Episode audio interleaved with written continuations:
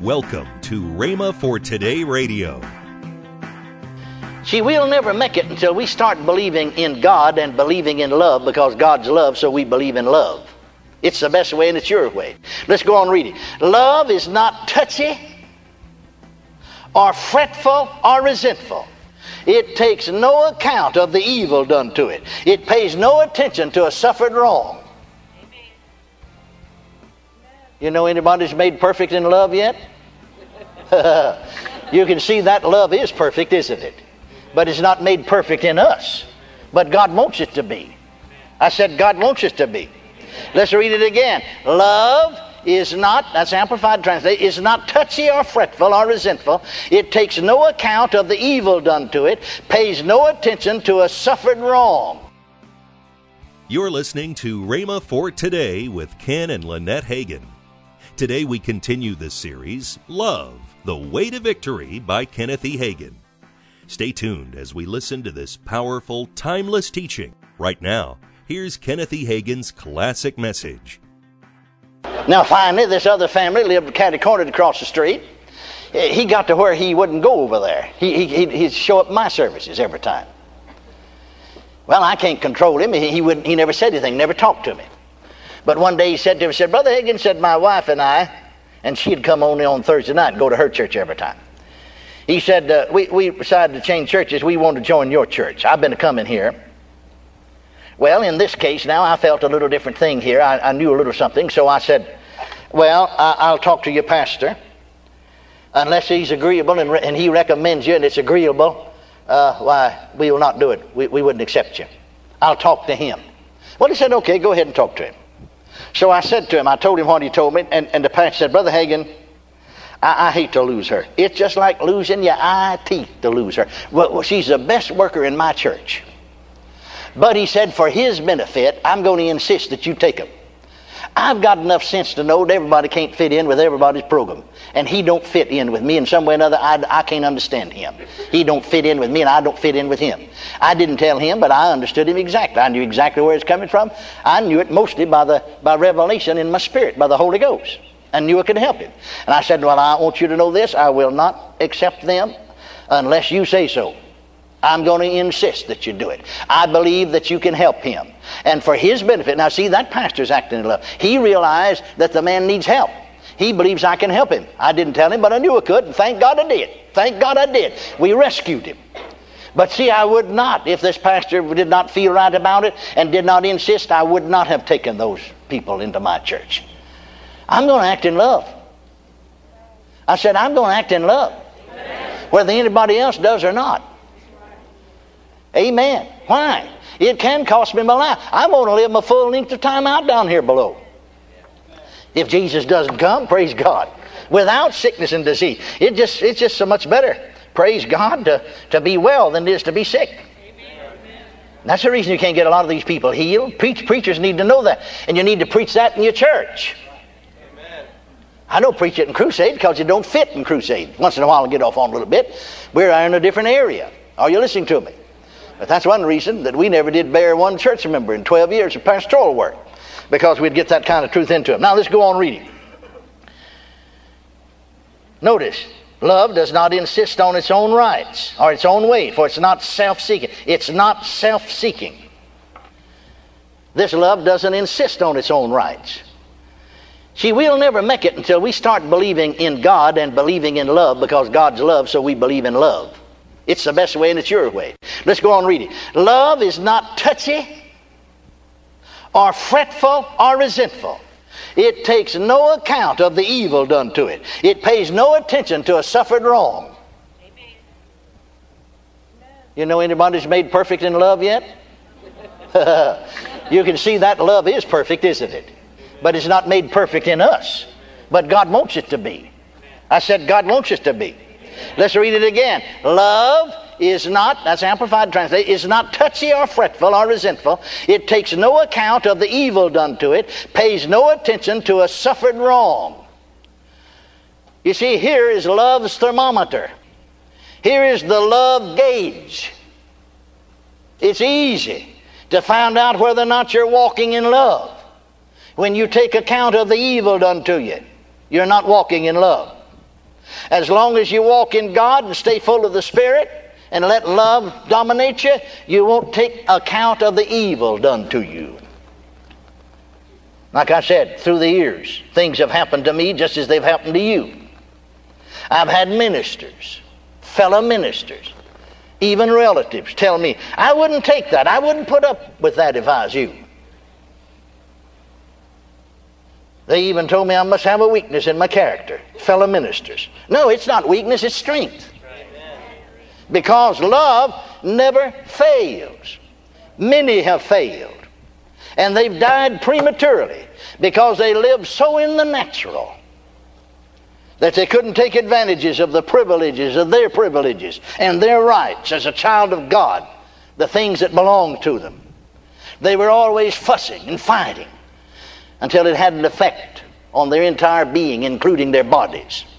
Love takes no account of the evil done to it. Say that out loud. Love, Love. takes no account of the evil done to it. Now, that has to be the God kind of love, doesn't it? Because you see, the Bible tells us that we were enemies of God, and God didn't take account of the evil done to it. God so loved the world. Hallelujah. That He sent Jesus to redeem us. He loved us while we were yet sinners. Love pays no attention to a suffered wrong.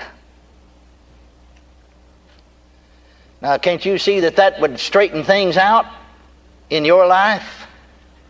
Can't you see that walking in love would straighten things out in the home and in the church and in the nation for men and women to become children of God and get the love of God in them because the love of God is shed abroad in their hearts and then live in the family of God as children of love. Let's go on reading.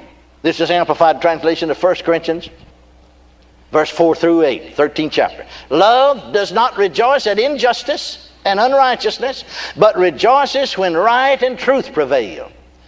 Love bears up under anything and everything that comes. Whoa, glory to God. Someone said, I just can't take it any longer. Love can. I just can't put up with him anymore. Love can. I just can't put up with her. Love can. Think about it. God's putting up with all of us. Wonder if He ever says, I've taken just about all I can take.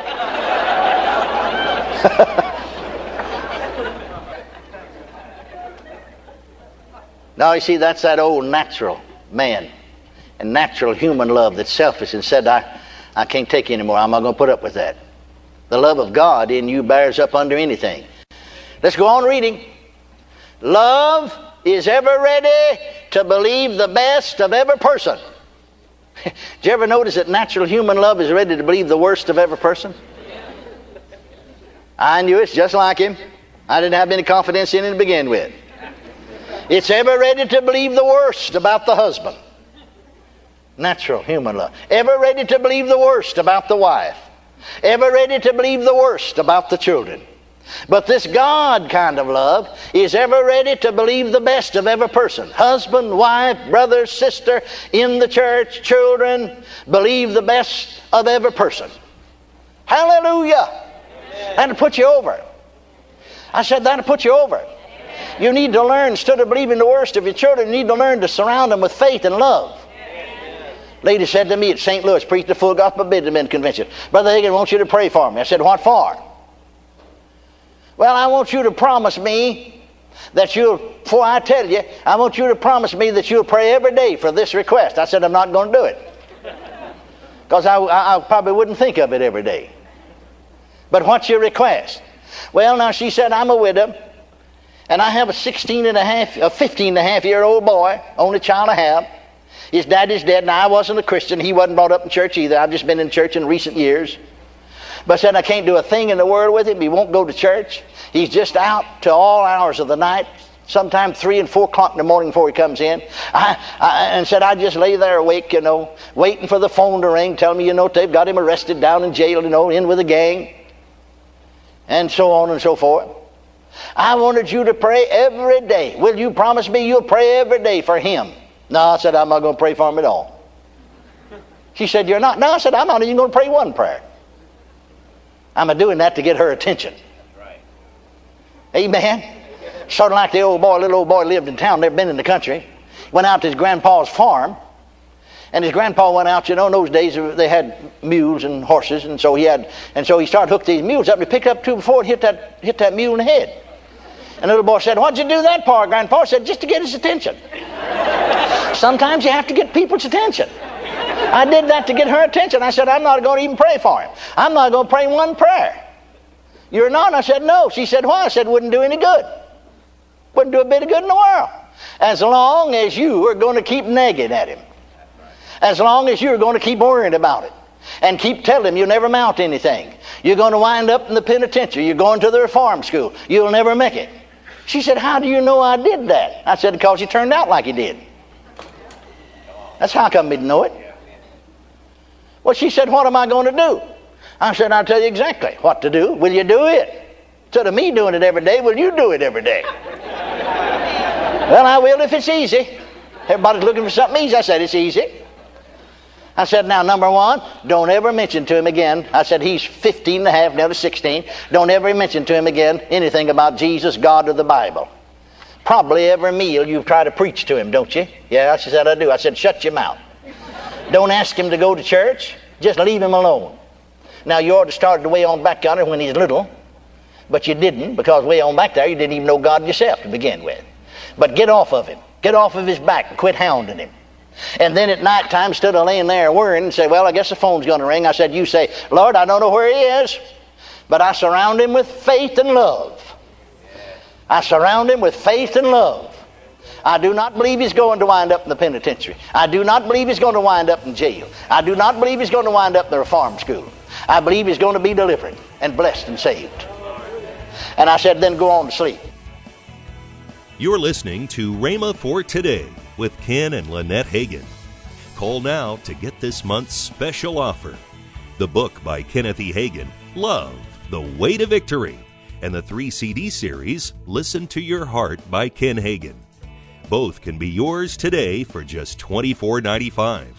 Call now and get this dynamic special offer. Don't delay, call today. 1 888 Faith 99. That's 1 888 Faith 99. Or if you prefer, write Kenneth Hagin Ministries.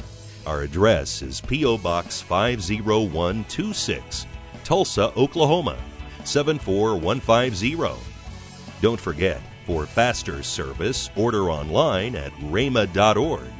That's R H E M A dot O R G.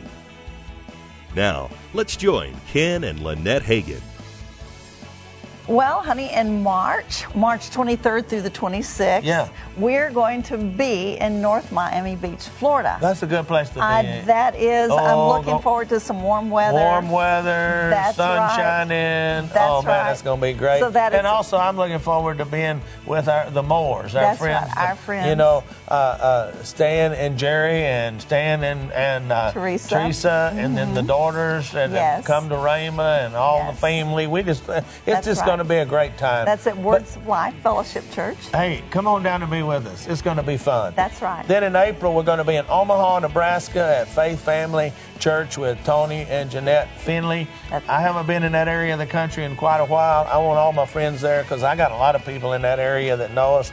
We've preached in that area many times, but I uh, hadn't been there in a while. So come on down and be with us. That's we're just right. going to have a great time.